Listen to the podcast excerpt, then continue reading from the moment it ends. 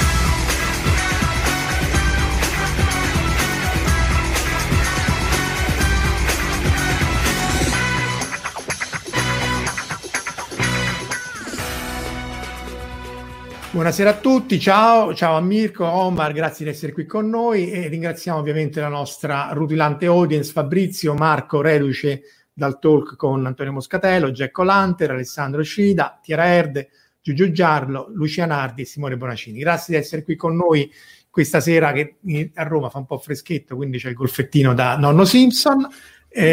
Presentiamo per chi non lo conosce, Omar Serafini, che lo conoscono tutti nel bene o nel male, ma Mirko Piersanti. Abbiamo fatto tra l'altro per caso un podcast su Scientificast proprio la settimana scorsa su XES, che lui è fisico spaziale dell'Aquila, ma lavora adesso con noi, sta con noi, bravo, usiamo le parole con all'INFN a Tor Vergata, e si occupa appunto di XES, che è un satellite che studia anche e non solo le tempeste solari, ma soprattutto la correlazione terremoti, interazione con le fasce di radiazioni. Salutiamo poi ovviamente Omar, che ovviamente è la colonna portante di tutto ciò che è scienza e fantascienza. Salutiamo anche Fabrizio Leporini, che si è connesso, e Marco Taddia, che fa pubblicità sul canale con Moscatello, infatti andate lì, e Verusca ovviamente, dalla quale non si può prescindere. Quindi deve essere tempeste solari, poi abbiamo detto no, ma è troppo normale, tempesta spaziale vuoi mettere, tira molto di più. E quindi vabbè, il grafico iniziale è il Sole che appunto emette nel nostro sistema solare e poi le aurore viste dalla stazione spaziale cancellata da Photoshop. Mirko, okay. Cominciamo con te. Parliamo un po' del Sole. Ma il Sole è una stella, cioè questo molte volte ce lo dimentichiamo, no? Perché noi siamo abituati a chiamarlo Sole, ma in realtà è una stella ed è il modo migliore per studiare le stelle che abbiamo, no? È una stella particolare perché è una stella di tipo giallo, nel senso che è una stella di media grandezza, nonostante nel nostro sistema solare praticamente occupi quasi più del 90% della massa dell'intero sistema solare, ed è la fonte di vita del nostro sistema solare. Noi ovviamente abbiamo vita su questo pianeta grazie proprio all'interazione che la nostra stella, il Sole, ha con l'atmosfera e il campo magnetico del nostro pianeta.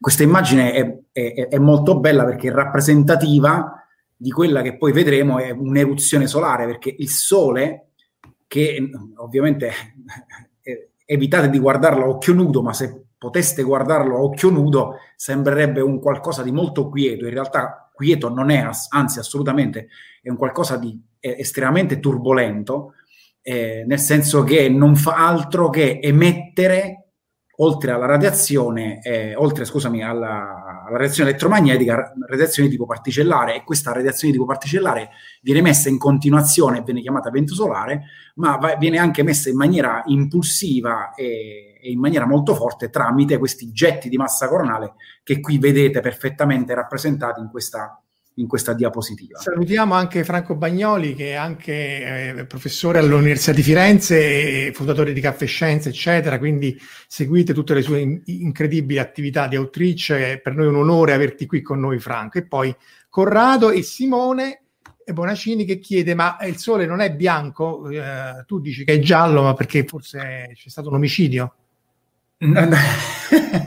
No, il Sole non è assolutamente bianco. Cioè la luce che emette in realtà nello spettro del visibile è bianca perché contiene tutte le lunghezze d'onda, ma il Sole è una stella di tipo giallo, cioè come si dice, nella definizione di Sole, di stella, il nostro Sole è di tipo giallo e ha una massa che poi nella sua evoluzione stellare le permetterà prima di diventare una gigante rossa e poi dovrebbe diventare una nana. Non ricordo se ha, purtroppo sono reminiscenze universitarie, non ricordo se poi diventi una nana o buco nero, ma mi pare che diventi una nana bianca, è troppo piccolo il buco nero. Se lo sogna il buco nero il Sole. Infatti sono... Perché se lo sogna? Vediamo un po', cominciamo dalla superficie. Betelgeuse, quella deve morire finché prima. Ma che perché? Perché la voglio vedere saltare per aria. Che dai, poverella. Dai. Assolutamente, no, ma dovremmo fare una puntata su Betelgeuse e Beetlejuice. Esatto. Poi... Allora, cominciamo dalla superficie e cominciamo dai punti neri del Sole, che è l'acne, perché appunto è nella giovinezza e quindi ha queste macchie solari, qui sono piccoline, no? Sono robetta. Sì, sono robetta rispetto alla grandezza del Sole. Poi più tardi abbiamo preparato una slide che va proprio a confrontare la grandezza del nostro pianeta con una macchia solare e vedete che la Terra è addirittura quasi più piccola. No, diciamo spoiler, la Terra è più o meno così. Sì, di una macchia solare. Allora, qui abbiamo riportato una bellissima frase di Galileo Galilei che dice: dico bastarmi per ora l'aver dimostrato che le macchie non sono stelle né materia consistenti, né locate lontano dal Sole, ma che si producono intorno ad esso con materia non dissimile a quella delle nuvole o altre fumosità intorno alla Terra.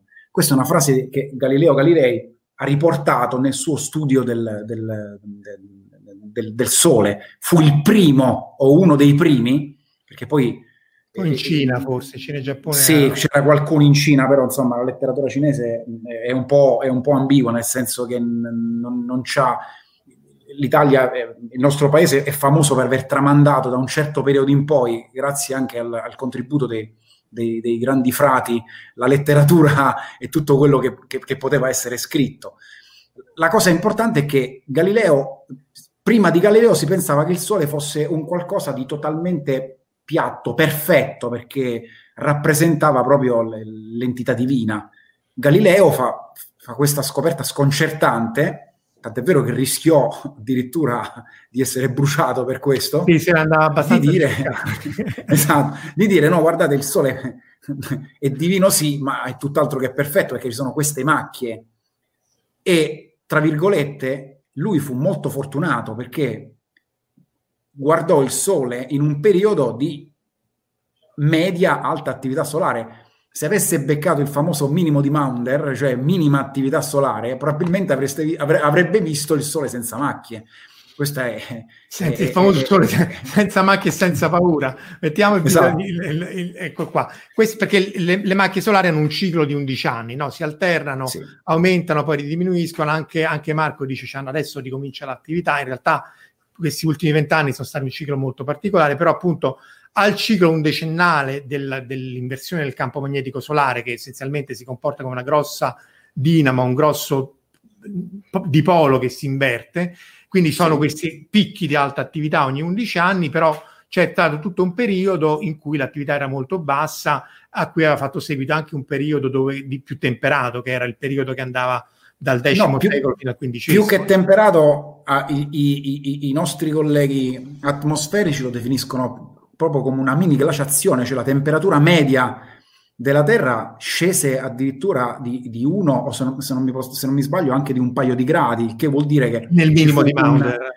Ci fu una discesa dei ghiacci sui poli addirittura fino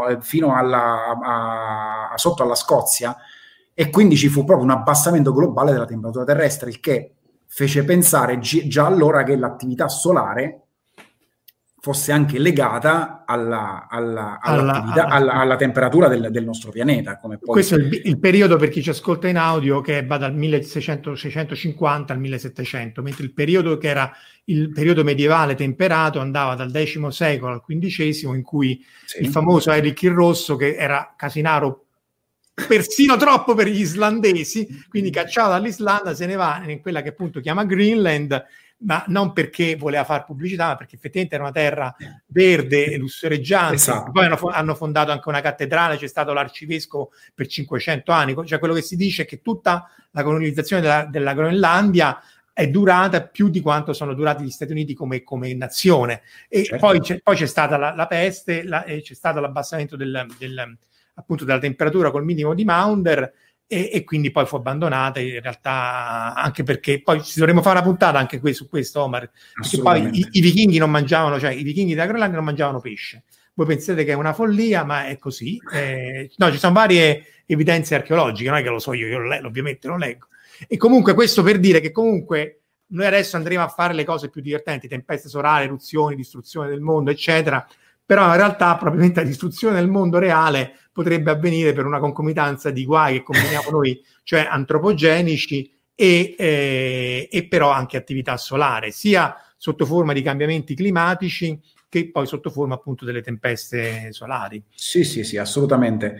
Guarda, la cosa certa è che il periodo di glaciazione, clima temperato, è un qualcosa che avviene periodicamente sul nostro pianeta.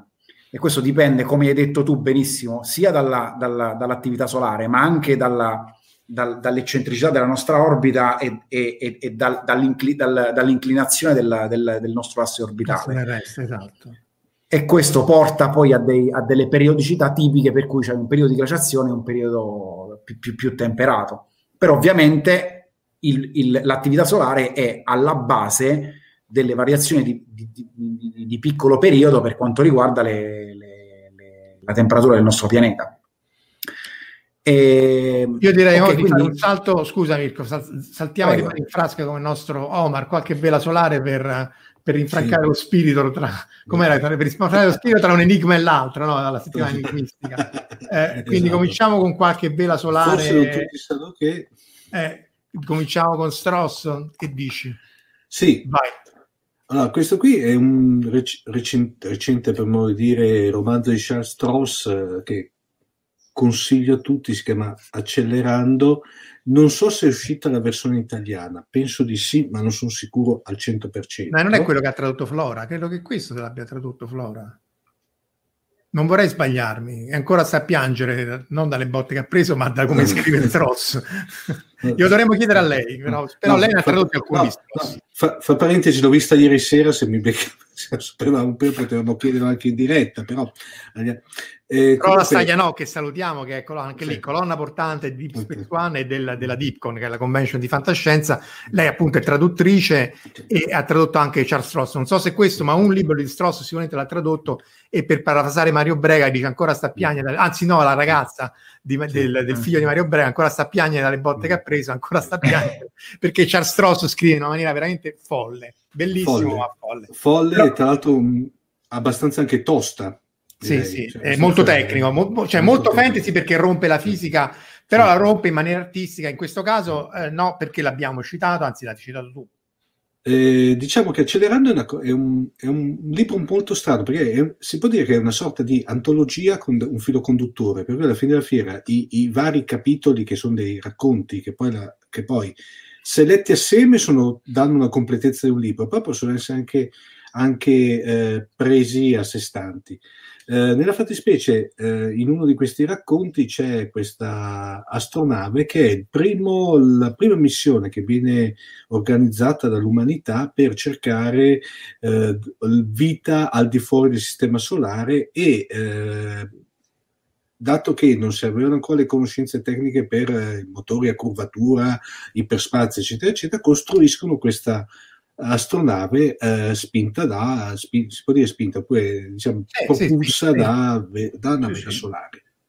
Dalla vela solare, perché appunto c'è la pressione di radiazione, Mirko, ho perso.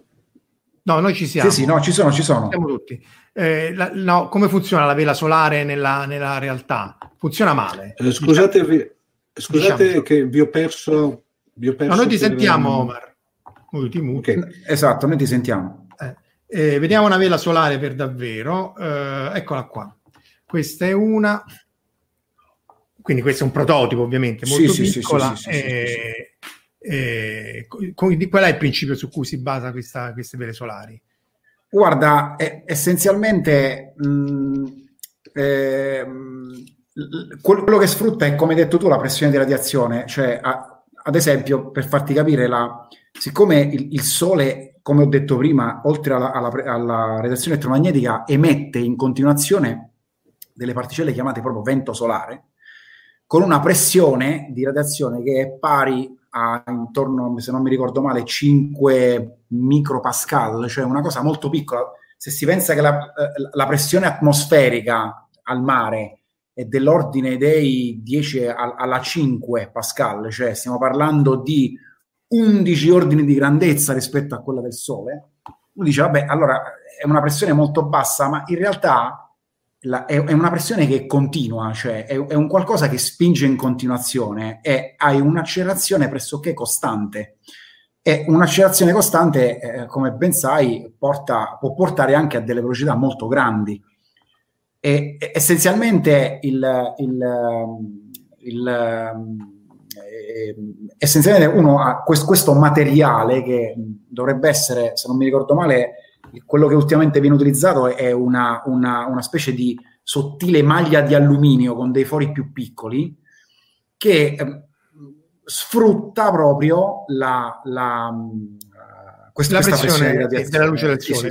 Il problema è limitazioni, ovviamente, è che la pressione di radiazione diminuisce con la distanza dal Sole e ancora non si ha essenzialmente, forse le sonde Voyager che si trovano adesso fuori dalla nostra eliosfera ci daranno delle informazioni migliori. Non si sa cosa succede quando si esce fuori dall'eliosfera, cioè la zona in cui finisce l'attività dal punto di vista di pressione di radiazione del nostro Sole, perché in pratica, cioè nella zona cosiddetta interstellare. È un po' come l'acqua della doccia, via via che ti allontani c'è sempre meno pressione, perché è la luce che va via diminuendo del Sole. La pressione di radiazione è quello che viene chiamato il vettore di pointing, ossia il fatto che l'onda elettromagnetica della luce porta con sé dell'energia che spinge, ed è ortogonale sia al campo elettrico che magnetico, e la spinge nella direzione. Quindi è come un fotone, perché poi se lo vediamo dal punto di vista corpuscolare, vi ricordate le altre live sulla meccanica quantistica, se lo vediamo come fotone è proprio una pallina che uno può immaginare che colpisce questa vela e quindi la spinge via sempre più lontano. Questa è una vela solare, anche questa vera, che si è dispiegata in orbita terrestre. Siamo ancora a livello di prototipi e i tempi appunto non sono compatibili con un uso umano di queste vele solari, sia perché la massa appunto è infinitesima, perché deve essere in grado di essere accelerata da questa pressione, sia perché poi non il peso di un corpo e anche i tempi di accelerazione sono incompatibili. Però ciò non toglie che appunto in fantascienza, oltre a Stross, ce n'erano vari di esempi di vela solare, perché è bella. Insomma, quando si era parlato di tempeste solari sul canale Telegram tutti hanno citato la vela solare, quindi bello perché appunto non parliamo di tutte le altre vaccate tipo The Coar, o qual era quello che avevamo fatto, Omar, che mi hai fatto vedere, di cui abbiamo parlato anche su Scientificast, Solar Crisis praticamente. Oh madonna, sì, l'ho visto pure io, mamma mia. Se c'è una boiata peggio di The Cover dove devo riaccendere il nucleo della Terra, c'è la boiata in cui devo riaccendere il sole. Ricorre l'unico momento figo è quando riprendono i Verne, quando costruiscono quella specie di nave con cui entrano all'interno delle varie parti del nostro pianeta. Quella è veramente una figata, però poi il resto, ragazzi, è oltre la fantascienza quasi. Michele Simone, me lo metto, ecco qui. Una vela solare abbastanza grande potrebbe creare eclissi sulla Terra? Sì, anche abbastanza piccola, solo che più è piccola meno eclisse fa. Esatto. Se la fai abbastanza grande, tranquillamente, non... solo che assolutamente poi, sì, diciamo che se è tra la Terra e il Sole, poi verrebbe sospinta verso la Terra e poi in qualche maniera si andrebbe a appiccicare. Altre vele solari, Omar? Tu mi hai dato tutta una serie di slide fichissime. Sì. Allora, andiamo su un nostro, come posso dire, amore sempre verde, Marco, e direi di far vedere quella... il famoso, che poi era una riproduzione, se non sbaglio, praticamente, perché in quell'episodio lì era una ricostruzione, che era il vascello solare beggioriano che appare nel... Eccolo proprio, qua. Esplode, che figata. Il titolo italiano era proprio il vascello solare, in cui il buon... Beh, tanto diamo spoiler, chi se ne frega. Il buon... è una puntata di riempimento, sì, sì, ecco. Diciamo che il buon capitano Sisko, insieme a suo figlio, organizza un po' per spirito di, come dire, di paternità, di risaldare il legame fra padre e figlio, ricostruisce questo antico veliero solare beggioriano che si diceva che avesse ai tempi raggiunto il sistema, i cardassiani, no? I quali non ammettevano ciò, no? La cosa interessante è perché dopo, come dire, a parte proprio all'interno di questo vascello, era proprio letteralmente un vascello come quelli che vediamo noi, stile quando, non so, quando fanno le regate di Coppa America, no? Che ci sono quelli con i verricelli che tirano su, issano le vele, per cui cioè, è molto particolare.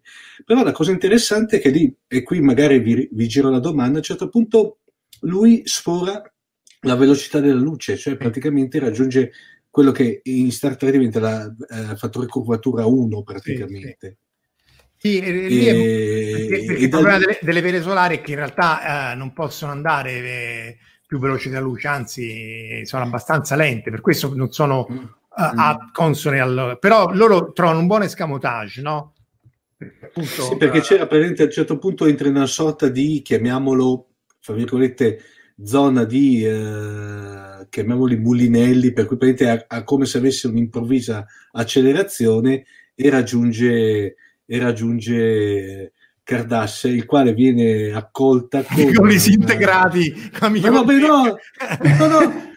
raggiunge e si complimentano perché combinazione avevano scoperto che i resti della vera astronave basoriana che ai tempi aveva raggiunto Cardassia erano stati ritrovati e confermati. No, comunque è un episodio molto carino, perché pur essendo un episodio come un filler, classico filler di stagione, però tutto sommato è diciamo, riprendeva un po' il leitmotiv della Polinesia, che appunto nella spocchia dei nostri occidentali non era possibile che la Micronesia e Polinesia fossero state colonizzate dalle canoe e così via. Invece il Contiki, giusto? Esatto. Chiede Franco Bagnoli: non c'è stata una missione giapponese su Venere che ha usato vele solari? Non so se è andata su Venere, ma IKAROS hanno fatto vari esperimenti su vele solari. Sì, no, è andata su Venere, ma solo perché lo sto leggendo su Wikipedia, full disclosure. Sempre 2010, bisogna essere sinceri in queste cose, quindi hai ragione.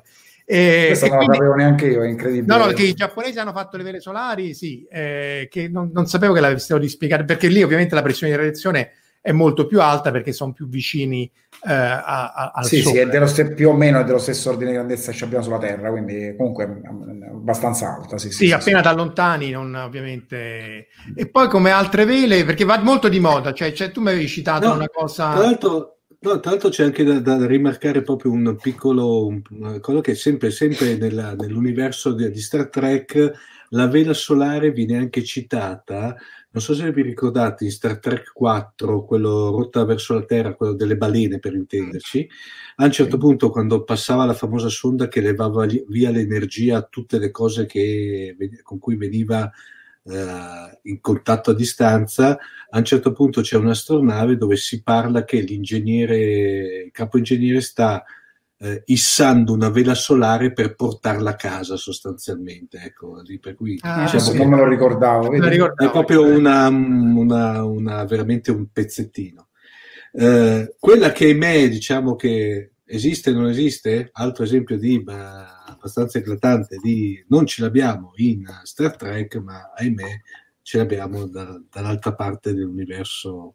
Fabio. Sì, non lo so, tu mi hai messo sta cosa qua che pare che sia la vela solare del Conte Doku, che non lo so, è di un film apogrifo di Guerre Stellari, non mi è chiaro sì, da dove viene. No, ma anche io, guarda, non so, penso che sia tipo universo espanso, una roba del genere. Di Guerre Stellari, no? Che alcuni lo chiamano episodio 2, credo, però non lo so bene. No, ma anche perché è stato letteralmente cancellato dagli archivi, come il famoso pianeta. Dalla memoria mia sicuramente, perché guarda, no, questa in realtà, scherzi a parte, è tutta costruita molto bene, perché in realtà anche loro si pongono il problema che non ha senso usare un oggetto per il trasporto interplanetario per andare in giro per la galassia. Quindi c'è tutto uno spiegone su come la forza e tutta una serie di cose spingono questo affare. Tra l'altro la vela dice che era grande come la Luna e così via, quindi in realtà ritorna a quello che diceva Simone Bonacini su come fare l'eclisse, anche se appunto Franco dice se devi abbassare il raggiungimento solare puoi sempre usare polvere tipo Krakatoa, quindi potremmo fare esplodere un vulcano, infatti, appunto, l'anno senza inverno. E poi c'è sempre Franco che cita l'idea di mandare una sonda su Alfa Centauri accelerando con i laser. Allora, questo è vero, il Breakthrough Initiative, se non sbaglio, però detto fra noi alla Fantozzi mi sembra un po' una boiata, perché non riesci, secondo me, ad avere la spinta cioè a tenere puntato il laser con quella precisione lì e con quel focheggiamento. Io sono in fissa, chi la segue, col progetto Orione, che invece era andare su Alfa Centauri con l'astronave a bombe nucleari, cioè la bomba nucleare ti sospinge e c'erano Freeman Dyson, che è quello della sfera di Dyson, sempre per restare in ambiente Star Trek, e Ted Taylor, perché appunto l'idea è che in una conversione di esplosione nucleare c'è molto più carburante. E sempre poi su Icaros si usavano dei cristalli liquidi per creare delle zone oscure sulla vela e alternando zone riflettenti e zone oscure, dice sempre Franco, si può governare la vela e infatti sì, certo. Invece per tornare a Icaros giusto, sono d'accordo. Beh, questo però Franco pure metà dei proposal che girano in ambiente universitario e in FN, l'obiettivo è avere i soldi, mo mica, anzi, se sei veramente furbo ti fai finanziare una cosa che hai già fatta e usi i soldi per fare quella successiva, però poi guarda, volgarmente si chiamano studi di fattibilità, cioè tu ti fai poi non ti torna una mazza, dici vabbè, non si può fare, però intanto me l'hai finanziato, capito? E quindi c'era questa del Conte Doku. Torniamo però al Sole, che appunto è grande, è grosso ed è molto attivo, e quindi se cerne particelle, tra cui il vento solare, tu hai citato prima. Sì, che non è quello che sospinge le vele, però paradossalmente no, la pressione di radiazione, esatto, è quella che sospinge le vele. Il vento solare è un'altra cosa, il vento solare è un gas. Esatto. Allora, il vento solare è essenzialmente un gas globalmente neutro, formato essenzialmente da protoni ed elettroni, cioè, ci sono anche degli ioni più pesanti, ma essenzialmente sono protoni ed elettroni che vengono emessi in direzione radiale dal Sole verso lo spazio esterno. Siccome il Sole ruota, quello che succede è che il vento solare forma la così chiamata spirale di Parker, da cui il nome Parker deriva da colui che per primo ha descritto, ragno, no? Certo, dell'uomo ragno, sì, che è stato il primo che ha descritto il vento solare. Si chiamava proprio Peter Parker, non vorrei sbagliarmi. No, si chiamava... Tu continui a parlare, io cerco. Io non mi ricordo il nome. Vabbè, continua con la spirale, io cerco come si chiama. Ok, spirale di Parker. Essenzialmente... Per capire il motivo per cui c'è questa spirale basta pensare, l'esempio classico è quello di quando hai una pompa con l'acqua, con la pompa che gira. Essenzialmente quello che vedi è che l'acqua sembra fare una spirale, questo perché nel momento in l'acqua viene spinta radialmente, ma in realtà, siccome il Sole sta girando, c'è una componente della velocità diretta lungo la direzione di rotazione del Sole, e quindi c'è questa strana spirale che viene fatta dal vento solare. Eugene, e a terra Eugene Parker, bravo Eugenio. E a terra questa spirale di Parker ha proprio 45 gradi, cioè arriva con un angolo di 45 gradi. Mi consenta, all'orbita terrestre, non è che all'orbita terrestre, hai ragione, l'orbita terrestre ha un angolo, arriva con un angolo proprio di 45 gradi. Perché non arriva a terra? Perché non arriva a terra perché in realtà c'è tutta la magnetosfera, no? Saltiamo come al solito. Sì, allora, sì, assolutamente. Allora, ovviamente il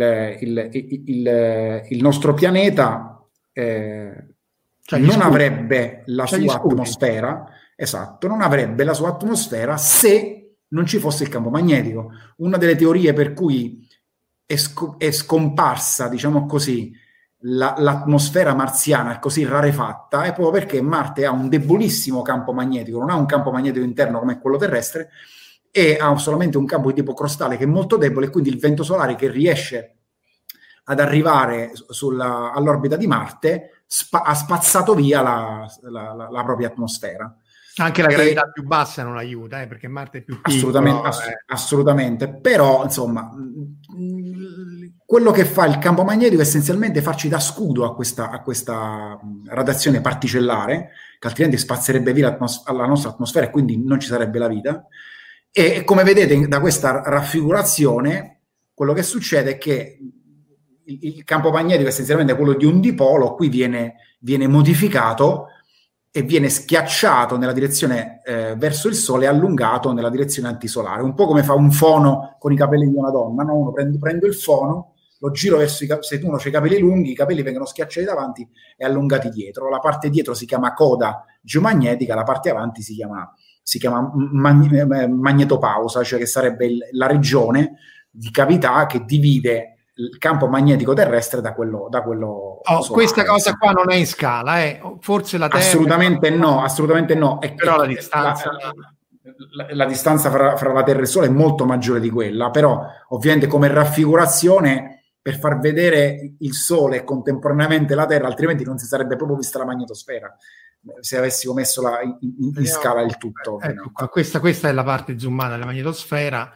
Appunto ci sono c'è solamente una zona che è indicata con le frecce in giallo, in cui in realtà il vento solare riesce ad entrare ad interagire con la nostra atmosfera. Sono le cosiddette chiamate le cuspidi, che sono delle zone in cui vedete c'è una regione che divide la parte antisolare dalla parte diretta verso il Sole delle linee di campo. Ci sono questi imbuti in cui si infilano le particelle di vento solare, interagiscono con la nostra atmosfera e generano quelle che vengono chiamate aurore, ok? Che sono le aurore boreali e australi, che non sono altro che l'eccitazione da parte del vento solare, degli atomi dell'alta atmosfera, che per diseccitarsi cominciano ad emettere fotoni, quindi radiazione, nel verde, nel rosso, a seconda di quanto è energetico il vento solare che entra. Esatto, e quindi ci sono varie, questa è vista dalla stazione spaziale, esatto. Quello che dici tu, anche l'altezza dipende dalla densità del assolutamente. Cioè, ossigeno o azoto e così via, a seconda della posizione, vengono eccitate in maniera... Quindi questo spettacolo meraviglioso che si può vedere andando a latitudini molto molto alte è dovuto essenzialmente da un fenomeno del tutto naturale, che è quello dell'interazione del vento solare con la nostra con l'alta atmosfera. Molto alte, però ogni tanto quando ci sono eruzioni solari molte tozze, sempre per citare Top Secret, in realtà si può arrivare, c'è un rapporto dei primi anni del nostro dell'era cristiana, cioè del 10-20 d.C., in cui l'aurora si vedeva ad Ostia, e l'imperatore, adesso non mi ricordo chi, mandò a vedere perché sembrava Ostia in fiamme, ma in realtà era un'eruzione solare che aveva causato le aurore, che erano arrivate era talmente intensa da causare l'aurora all'altitudine di Roma. Il problema delle aurore è che sono tanto belle quanto pericolose. Pericolose che vuol dire non tanto per l'uomo, anche se queste sull'impatto biologico c'è poca letteratura e ci sono due diverse scuole, una che dice che le tempeste geomagnetiche non influiscono la parte biologica dell'uomo, un'altra invece che dice no, potrebbero causare il disastro sempre cervello umano. Esatto. Ah, ecco qua, qui cita Sean 10 d.C. Forse Tiberio, forse sì.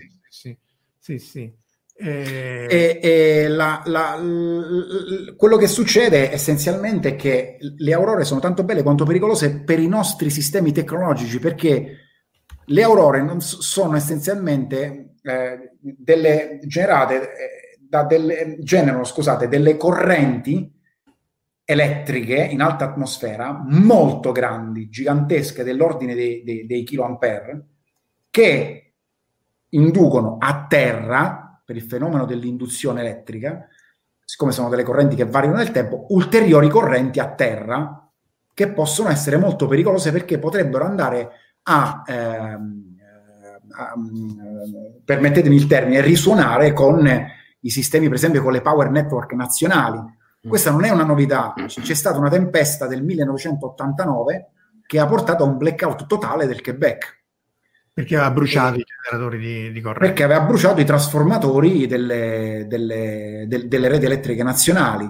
E questo è uno degli studi fondamentali, cioè la possibilità di prevedere la tipologia di correnti che vengono generate da una tempesta geomagnetica X, ad esempio, in tempo, in modo tale da avvertire le reti elettriche nazionali e far spegnere per un breve periodo le reti elettriche nazionali. Dato che la tempesta tipicamente dura non più di un giorno, meglio stare un giorno senza luce che una settimana senza assolutamente nulla. Non lo faranno mai, preferiranno bruciarle e poi dire vabbè, se bruciato, quello sicuro, perché appunto i danni sono anche nell'Ottocento. Il telegrafo funzionava sono enormi. C'è la tempesta, uno studio fatto sulla un'eventuale tempesta perfetta, immaginando in base a come è fatto il nostro Sole, si è pensato alla massima espulsione di massa coronale, quindi la massima tempesta spaziale che può emettere. Se questa non viene messa, come si dice, prevista in tempo, potrebbe addirittura generare un blackout globale e potrebbe farci tornare al Medioevo. Tipo bruciare, come si chiama? Jena Plinsky in Fuga da Los Angeles, che alla fine con i satelliti spegne tutto e ritorna. Spegne tutto, fantastico. Vediamo se riesco a metterti la tempesta solare. Visto che vai, questo è un video che c'è il Sole, vedete che è gentilmente concesso alla NASA questo video, emette questo getto di massa coronale che viene espulso verso lo spazio interplanetario, arriva sul nostro pianeta, impatta con la nostra magnetosfera che si riconfigura, e vedete come quello che succede è che alcune di queste particelle arrivano fino all'alta altitudine e vengono immesse alle latitudini che sono quelle tipiche aurorali. Questa cosa è tanto più efficiente quanto più il campo magnetico che viene trasportato dal vento solare è diretto in direzione inversa rispetto a quella del nostro pianeta. Perché? Perché se il campo magnetico terrestre, che è diretto da sud verso nord, impatta con il campo magnetico solare è diretto in direzione inversa, quello che succede è che erode il nostro campo magnetico e fa precipitare le particelle a più bassa latitudine. È tipo è tipo la T-field di Evangelion, non so, si cancella la T-field e buonanotte. Dice, esatto. Scusa se ti interrompo, Mirko. Dice Verusca, manca ancora qualche mese alla fine del 2020.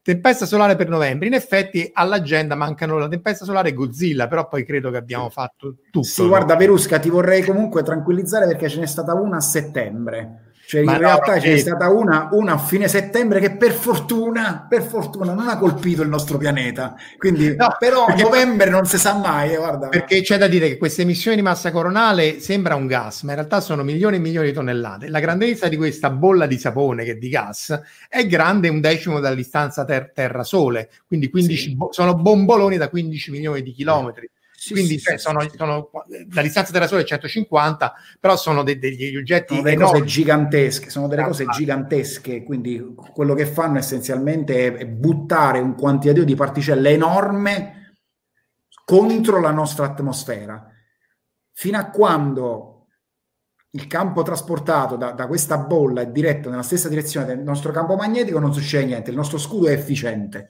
Quando invece è diretto in senso opposto, il nostro scudo è deficiente, permettetemi la parola, e quindi perde di efficienza e ci possono essere delle conseguenze per i nostri apparati. Sì, perché insomma i satelliti sono già stati persi, dei satelliti per queste eruzioni solari. Satelliti non solo, ma anche i GNSS, no? Con cui o i GPS con cui funziona il nostro cellulare, satelliti per le telecomunicazioni. È chiaro che se io non posso parlare col mio cellulare, vabbè, ben venga, ma voi immaginate il disastro per i militari, per tutte le comunicazioni militari, cioè gli aerei. O gli aerei, cioè gli aerei che adesso si basano tutti sul posizionamento in base ai satelliti GPS, ma anche i sottomarini, le navi, cioè dovresti rinavigare a vista. La nave, il sottomarino non so se usa il GPS o comunque hanno queste antenne. I sottomarini hanno non il GPS esattamente, ma usano come si chiamano gli emettitori VLF in frequenza molto bassa. Lui e Mirko, appunto, come vi ho detto, vedetevi il podcast, anzi sentitevi il podcast su Scientificast, perché appunto si occupa di questa parte che tra l'altro è complicatissima come fisica, perché è magnetoaerodinamica, quindi interazione particelle cariche con campi magnetici, che è un delirio di equazioni. Infatti litigano tutti come bei vecchi tempi, anche quando non si sapeva com'erano i raggi cosmici, perché dobbiamo citare Omar, chi è che è stato colpito dai raggi cosmici storicamente? I buoni vecchi. Questo è il fumetto dei Fantastici. L'unica emanazione poi reale, perché i film non è meglio lasciare stare. I film non esistono, pure lì, vabbè. Non esistono. E vabbè, i Fantastici 4 è stata forse il primo esempio di supereroe generato da raggi cosmici, no? Praticamente. Ricordiamo. Esatto. Loro vanno in orbita. No, noi ci siamo, Omar. Okay. Loro vanno in orbita, c'è anche l'erglow che citava Simone Bonacini. In realtà l'erglow è dovuto all'eccitazione delle molecole dell'ossigeno e dell'azoto, e quindi è nell'ultravioletto. Il contatore Geiger fa sempre tic, sempre di più. Dopodiché in realtà al tempo del fumetto dicevano che noi non sentiamo niente, sono raggi di luce. In realtà non sono raggi di luce, ma sono particelle cariche. Millikan e Compton hanno fatto delle guerre pazzesche tra Millikan, che proveniva per l'effetto luminoso, invece Compton che diceva che erano particelle cariche, alla fine vinse Compton. Vale la pena ricordare, sempre in un contesto Fantastici 4, che Ben Grimm, che poi diventa l'uomo cosa, non voleva assolutamente andare nello spazio perché è pericoloso, ma su Storm, che al tempo va ricordato stava già con Mr. Fantastic, dice: Ben, dobbiamo assolutamente prendere questa chance, a meno che non vuoi che i comunisti non ci battano ad andare nello spazio. Non avrei mai pensato che tu saresti stato un codardo. E quindi sapete, qui la propulsione vera la potete immaginare, esatto. la trazione più potente, e quindi vanno nello spazio e Ben Grimm diventa... Qui c'è anche una frase di Ritorno al futuro: nessuno, e ripeto, nessuno può chiamarmi codardo. È vero. Quindi parte anche, ma vedi, se fosse stato al posto di Bird, se fosse stato Marty McFly, anche lui sarebbe diventato l'uomo cosa, vedi? E tra l'altro c'è da dire che i Fantastici 4 era stato disegnato prima, ma uscì nel novembre del 61, mentre Yuri Gagarin partì da Baikonur il 12 aprile del 61, quindi i commis li avevano battuti. C'è Giacomo Gambacorta che giustamente fa notare che lo scudo deficiente, eccolo qua, lo scudo deficiente va scritto sui libri di fisica di tutto il mondo subito. Sì, questo è un mio carissimo amico Antonio Gambacorta, è fantastico. Io lo immaginavo che adesso lui avrebbe commentato con lo scudo deficiente, ovviamente. Però Giacco Lanter ti chiede la velocità del vento solare quant'è? Allora, la velocità del vento solare sono 400 in media, sono 400 km al secondo. e le particelle trasportate sono circa 5 particelle per centimetro cubo all'orbita terrestre, quindi diciamo che vuoto spinto in realtà, perché se pensate che le particelle che c'è, cioè la densità media della nostra atmosfera è pari al numero di Avogadro, quindi siamo freschi, però che 10 alla esatto.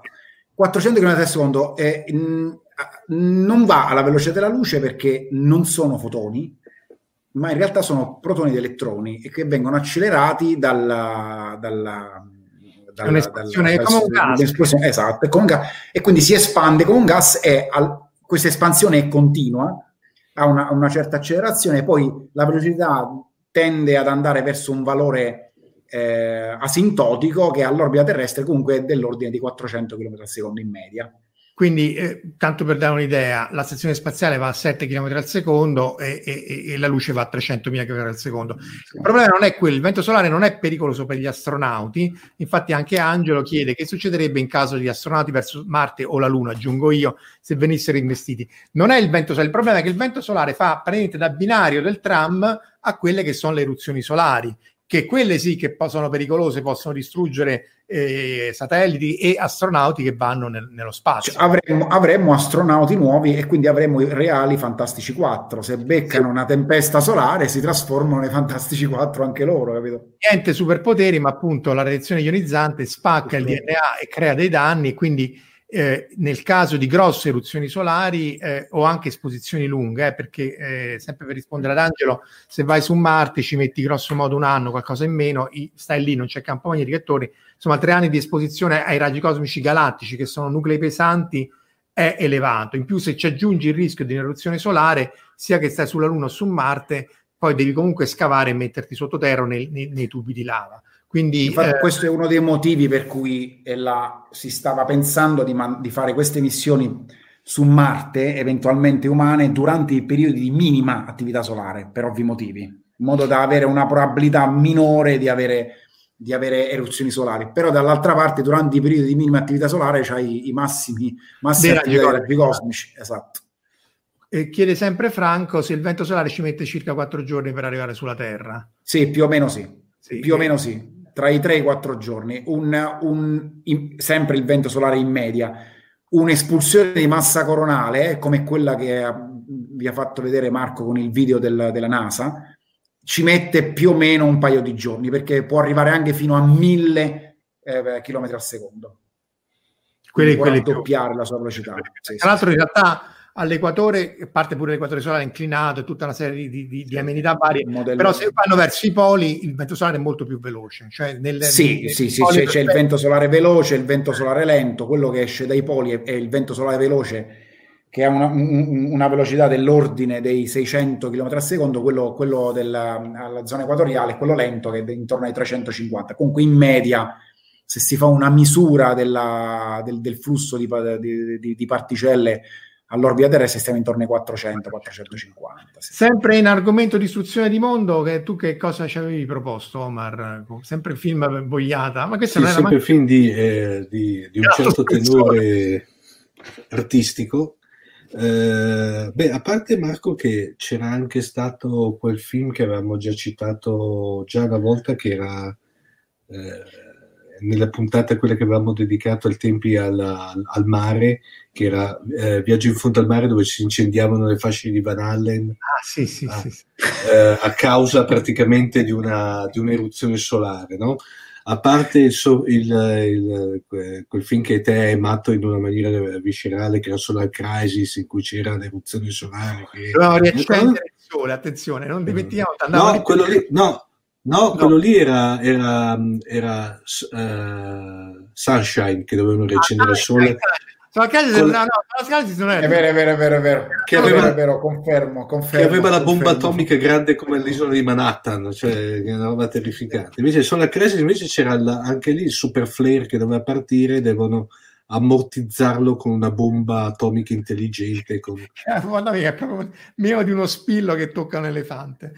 Comunque, sempre Franco dice: quando gli astronomi solari, quindi voi che siete a casa, Mirko, cominceranno a prendere prestiti a tassi da usura per fare peste e pantagrueli, che vuol dire che abbiamo pochi giorni per pentirci. Sì, forse direi un paio di giorni. Guardate, tenete un fisico solare come Canarino nella gabbia che Simone cita quello in cui si incendiava il metano nell'alta atmosfera, quindi anche lì non lo so che film è, Simone, se dici no, qual è.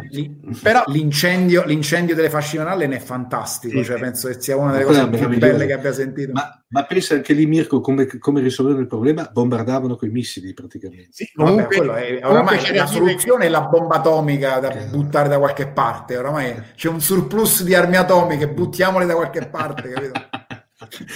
Ma quella non era poi tanto, era proprio classica fantascienza fino agli 60, di quella molto, e infatti ne stiamo parlando benissimo di Sunshine, mi pare.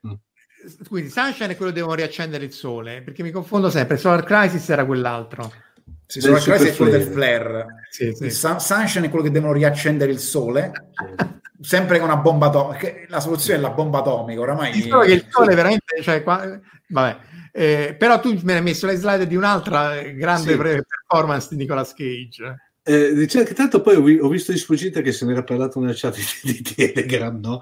Che anche lì, segnali dal futuro, anche lì si parla di diciamo nella casistica di distruzione della Terra causate da eventi e tempeste solari. C'era segnale al futuro che, lasciamo perdere tutto l'aspetto diciamo complottista e dopo da deriva New Age eccetera, lì era praticamente la fine della Terra era causata da un superflare sostanzialmente, però infatti dopo c'era, a parte la faccia di Nicolas Cage nella slide successiva, c'era il fatto la Terra che bruciava sostanzialmente, eccola qua. Anche quello fin comunque per essere di Nicolas Cage non era terribile questo. No, non era poi tutto sommato non era poi male, diciamo, rispetto alla bomba atomica grande come l'isola di Manhattan, sai, dopo aver visto quella.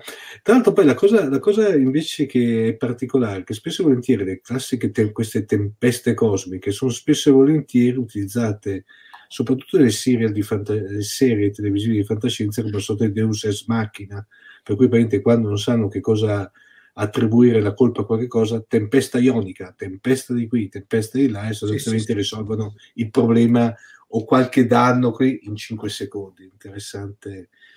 Penso che come causa iniziale c'era un libro di... Vabbè, ci devo pensare, in cui c'è queste tempeste solari causano il vento fortissimo e praticamente tutta la civiltà umana viene spazzata via fisicamente dal vento, perché è lo stesso del high rise, quello del condominio. Sì, Ballard, sì, che c'era quella, ne avevamo parlato in una puntata con Massimo De Santo, proprio una puntata dedicata alla fine, alle varie casistiche di fine del mondo.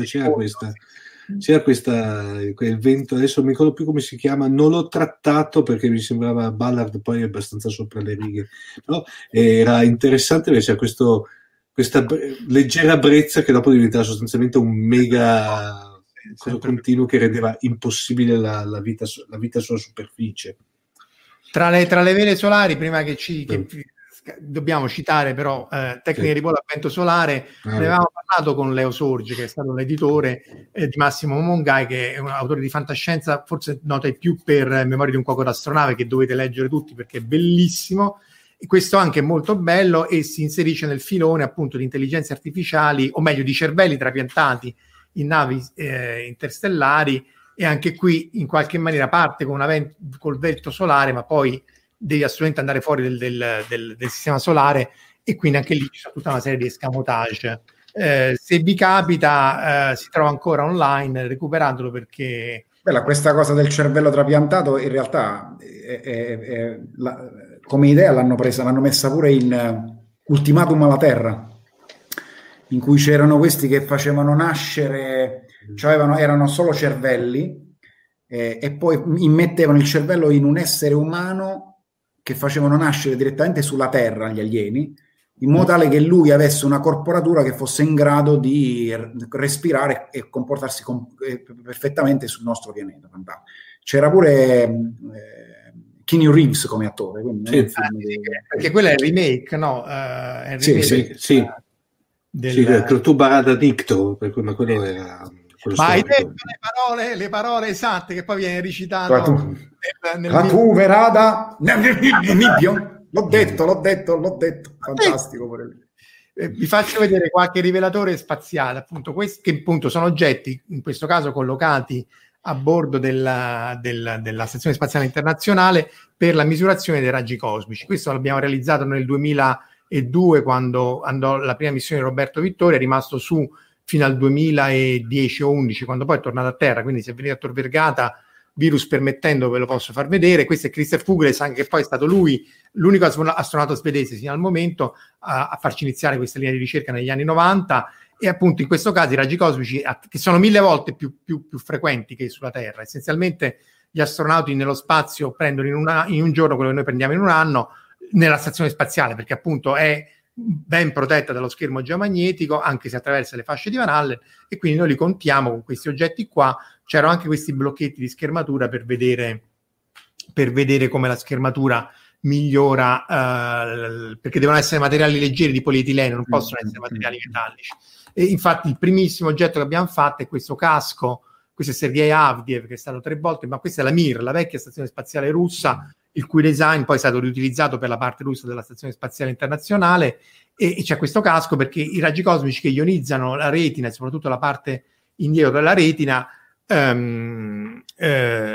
causano questi lampi di luce, che sono questi flash osservati probabilmente già dal progetto Gemini, ma riportati per la prima volta da Jim Lowell, l'astronauta è interpretato da Tom Hanks in Apollo 13, ma nella missione Apollo 8, perché loro andarono dietro alla Luna, e quindi quando stavano dietro la Luna vedevano questa radiazione. Poi furono fatti vari studi, tra cui i nostri, tra l'altro con i Silai siamo riusciti anche a fare un articolo su Nature, quindi legato appunto all'interazione radiazione apparato visivo degli astronauti. Poi c'è il più grande Altea, che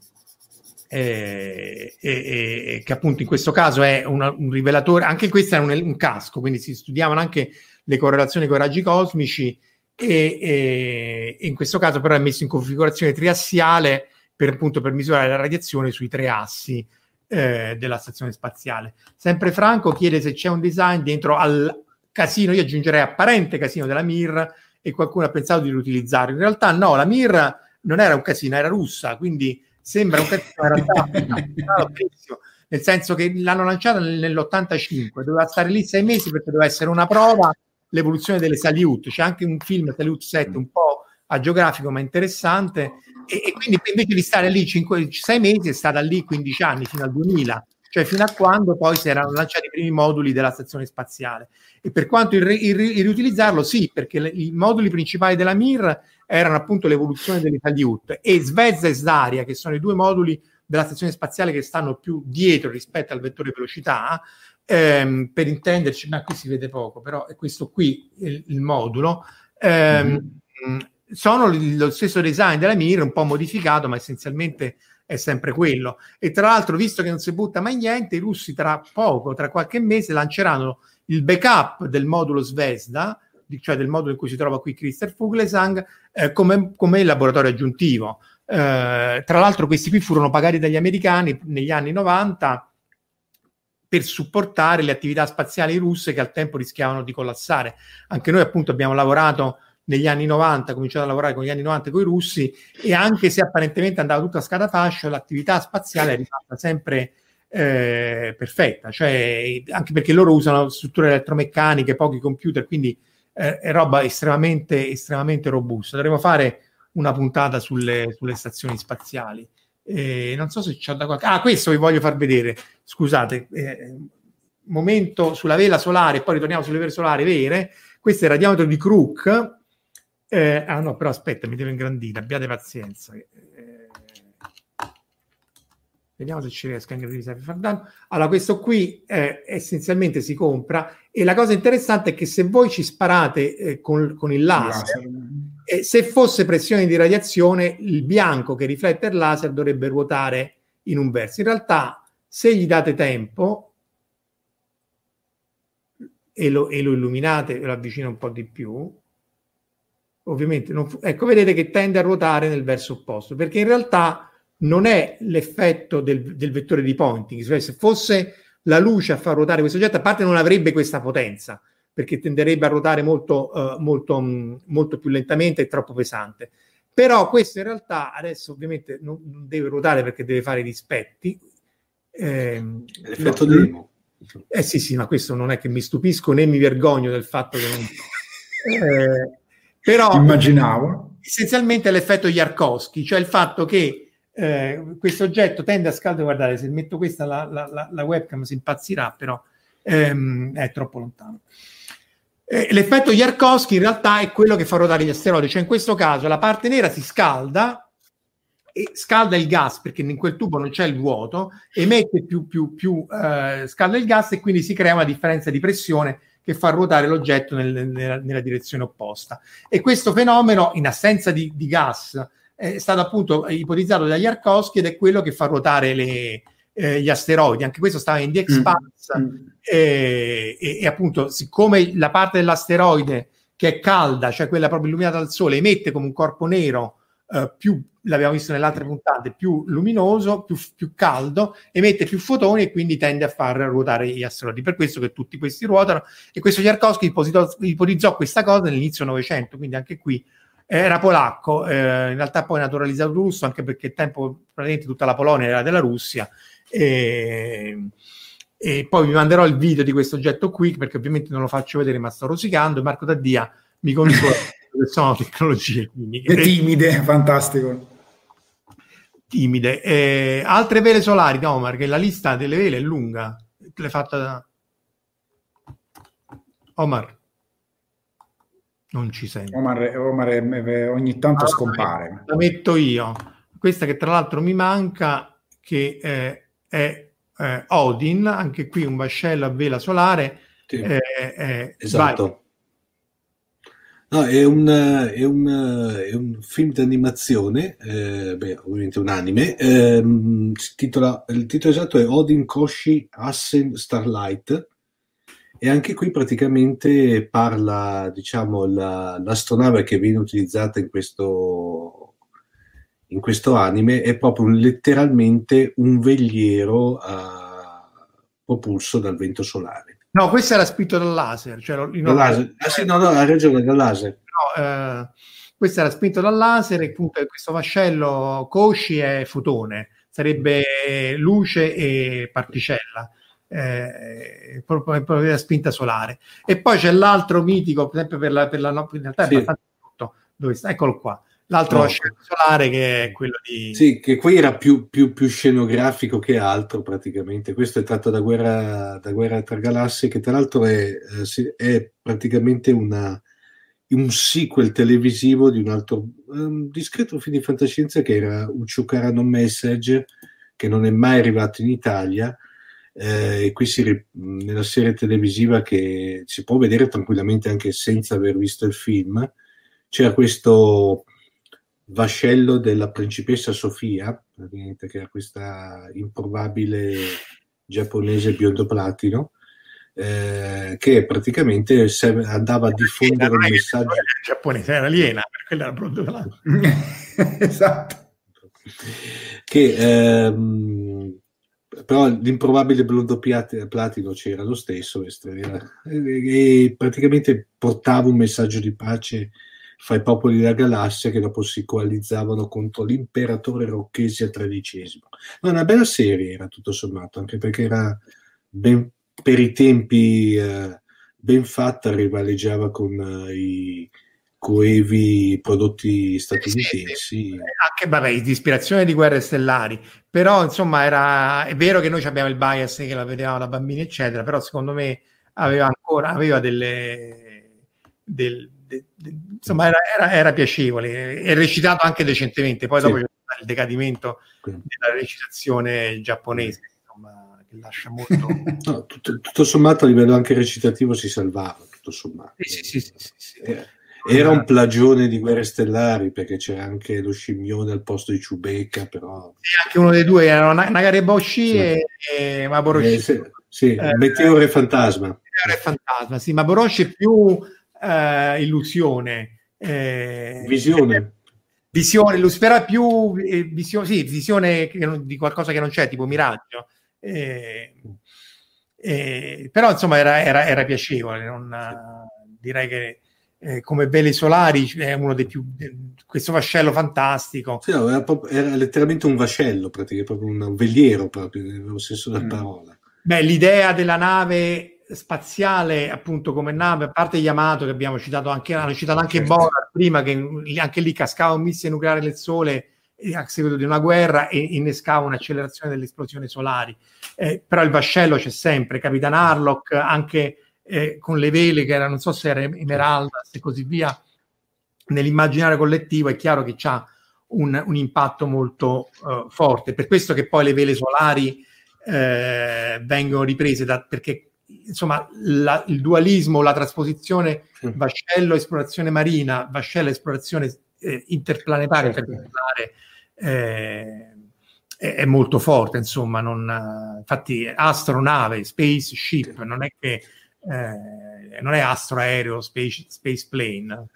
certo. Comunque diciamo che per tornare, e poi chiudiamo perché siamo oltre, anche Guerre fra Galassie, sì, esatto, che era il nome. Sì.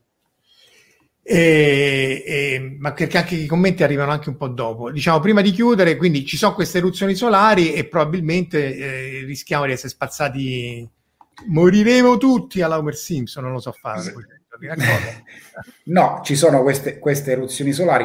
Allora, la buona notizia è che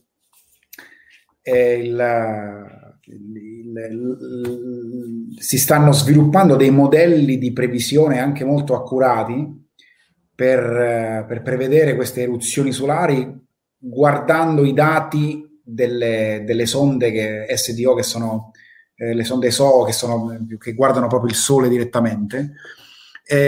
Ovviamente in questo momento la precisione con cui si riesce a prevedere un flare è abbastanza bassa, ma la scienza spaziale è una scienza veramente giovane, nel senso che è nata con le esplorazioni spaziali, quindi negli anni 50, col primo satellite messo in orbita, quindi è una scienza relativamente giovane che è in fase totalmente espansiva, e quindi io, che sono un ottimista di natura, secondo me entro i prossimi 50 anni, se non verremo spazzati prima via da qualcosa che potrebbe anche essere, è più facile sia un asteroide piuttosto che una tempesta spaziale. Ieri prima l'aveva citato l'asteroide, adesso esatto. Più che altro io, se fossi con che adesso non ricordo il nome di quella ragazza che prima ha fatto l'intervento, eccolo, ecco, vedi. Più che la tempesta solare a novembre, speriamo che non arrivi l'asteroide a novembre, perché sarebbe un delirio. Se non veniamo spazzati, secondo me saremo in grado, entro i prossimi 50-60 anni, forse anche di meno, perché la tecnologia informatica e di calcolo è sempre veloce, a prevedere le tempeste solari ed evitare il cataclisma tecnologico. Sì, così come col virus, semplicemente la differenza che c'è con la spagnola del 17 è che noi lo potremmo evitare e non lo eviteremo. Certo, vabbè, quello, ma il virus non esiste. Questo riprendendo, tanto per fare i complottisti, io penso, guarda, la prossima puntata, se mi richiamate, vengo con il, come si chiama, la carta giardata in testa per il 5G e dice sparando che la terra è piatta e il virus non esiste. Quindi no, a parte gli scherzi, le tempeste solari potranno essere previste in qualche modo nei prossimi anni. La propagazione del sistema interplanetario, perché appunto l'attività solare è molto complessa, quando quella viene emessa c'è da capire se colpirà, speriamo la base, cioè non speriamo che colpirà, speriamo... No, in realtà, Marco, scusa, qui ti correggo, no? Capire se colpisce o non la Terra si capisce abbastanza subito, perché le sonde che guardano il Sole sono dirette nella stessa direzione della Terra, quindi se passa sulla sonda poi la probabilità che colpisca la Terra è molto elevata. Il problema è capire come è diretto il campo magnetico che fa da switch, perché, come, ti ripeto, se il campo magnetico è equiverso non succede assolutamente nulla, c'è solamente una compressione, se in senso opposto invece può provocare danni, quindi quello è la cosa da capire. Io penso alle astronavi che vanno su Marte alla base lunare, capito? Il problema non è che sulla Terra, che noi siamo schermati, è quelli che stanno su Marte e sulla cosa, lì è ancora più complicato, perché... Soprattutto se, dato che Marte è sferico e la Terra no, è ancora più complicato, no? Due citazioni dobbiamo fare in chiusura, allora vabbè, a parte Asteroide per Natale, che ce lo augura e se lo augura Verusca, però soprattutto questa, Vitolo Savio, sì. Vi siete scordati, ci siamo scordati. Alta. No, era negli appunti. No, mettilo più a testa, faccio vedere. Sì. Era degli appunti. E questi erano appunto su binari laser, cioè venivano spinte da laser, che se pensiamo che stiamo parlando degli anni '80, Tron era assolutamente antesignano di questo Breakthrough Initiative che vorrebbero. E poi cita Simone il pianeta del tesoro nuovo, che effettivamente anche lì c'era un vascello. C'era anche lì un vascello, proprio letteralmente un veliero anche lì parente, però diciamo l'ho citato anche perché in effetti se dovevamo stare qui a citare tutti gli esempi di vele solari obiettivamente nella fantascienza, è un po' come quando ne parlavamo oggi prima del pretrasmissione, quel giorno che dovevamo affrontare l'argomento zombie. Secondo me staremo qui 6 anni a parlarne, però è stato piacevole che appunto, dato il titolo Tempesta Solare, in realtà la chat di Telegram dove si riuniscono gli ascoltatori e insomma il gruppo di Fantascientificast ha più virato su vele solari, cose meno catastrofiche, tutto sommato, anche perché quelli di catastrofisti sono veramente inguardabili, mentre quelli sulle vele solari tirano un po' la fisica per i capelli, però danno una visione un po' più piacevole. Direi che come al solito abbiamo sforato i 10 minuti sull'ora prevista. Non so se ci avete vele solari di chiusura, Mirko? No, guarda, essenzialmente no.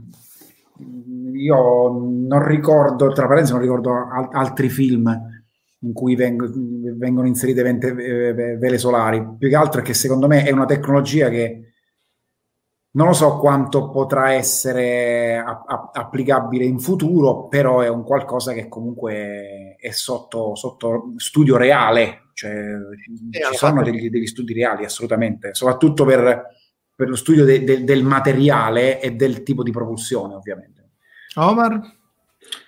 Io concluderei che tanto consigliando anche la lettura, perché è veramente una trilogia bellissima, che è la trilogia quella di Stanley Robinson, la cosiddetta trilogia marziana, che è quella dove c'è Marte Rosso, Marte Verde e Marte Blu, che fra parentesi ha anche ispirato la bandiera di Marte, che esiste veramente, cioè è stata creata la NASA, la bandiera di Marte, che ha questi 3 colori, in cui praticamente lì il viaggio all'interno del sistema solare e proprio utilizzano navi con vele solari. Sì, questo è da leggere perché è una bellissima trilogia, secondo me. Guarda, sai che effettivamente pensandoci all'interno del sistema solare potrebbe funzionare, tipo se vai con la macchina elettrica all'interno della città perché tanto ti interessa, poi anda lento, però poi fuori dal sistema solare la cosa si complica, però all'interno è un'ottima idea secondo me. Anche perché poi in realtà una volta che sei fuori dal campo gravitazionale terrestre, spostarsi da un pianeta all'altro, ci sono delle orbite a lunga percorrenza ma a bassissima delta energetico, quindi poi... Assolutamente. Va bene ragazzi, io vi ringrazio ovviamente gli ascoltatori che sono stati qui con noi, anzi gli spettatori, perché questa è la parte video, ci rivediamo la settimana prossima. E ringraziamo ovviamente Mirko che avremo sicuramente su queste frequenze. Grazie Marco, grazie Omar, è stato un piacere e un onore parlare con voi di queste cose, mi sono veramente divertito, grazie tante. Ciao a tutti. Ciao. Bond. James Bond.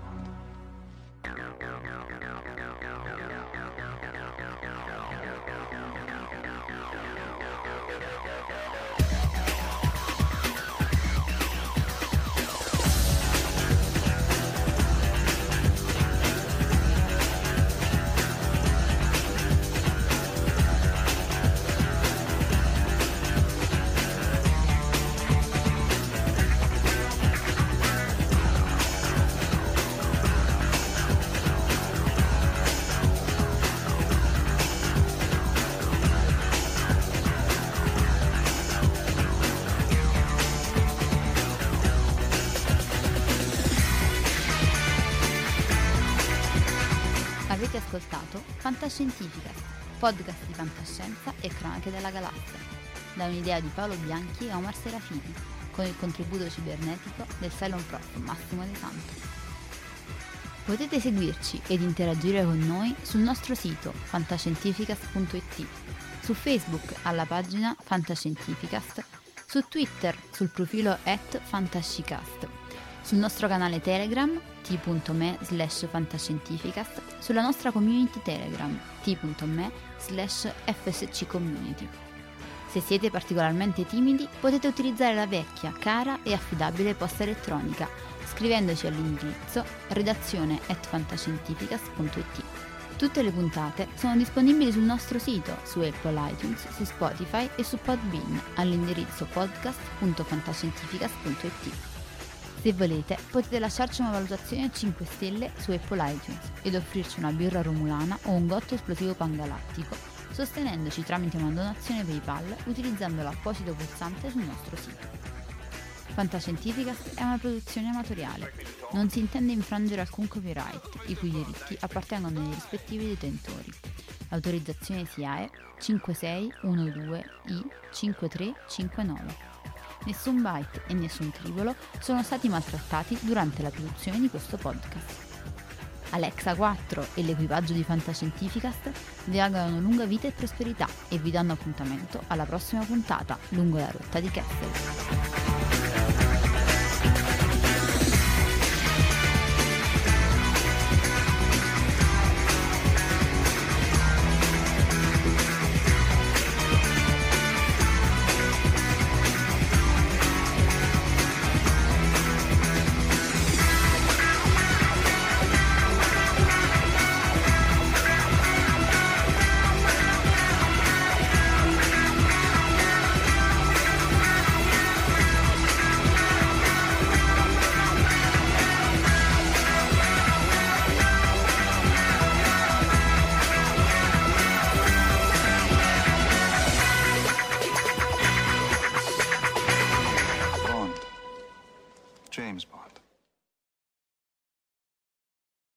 As humans, we're naturally driven by the search for better. But when it comes to hiring, the best way to search for a candidate isn't to search at all. Don't search, match with Indeed. When I was looking to hire someone, it was so slow and overwhelming. I wish I had used Indeed. If you need to hire, you need Indeed. Indeed is your matching and hiring platform, with over 350 million global monthly visitors according to Indeed data, and a matching engine that helps you find quality candidates fast. Ditch the busy work. Use Indeed for scheduling, screening, and messaging so you can connect with candidates faster. And Indeed doesn't just help you hire faster. 93% of employers agree Indeed delivers the highest quality matches compared to other job sites, according to a recent Indeed survey. And listeners of this show will get a $75 sponsored job credit to get your jobs more visibility at Indeed.com/podcast. That's Indeed.com/podcast. Terms and conditions apply.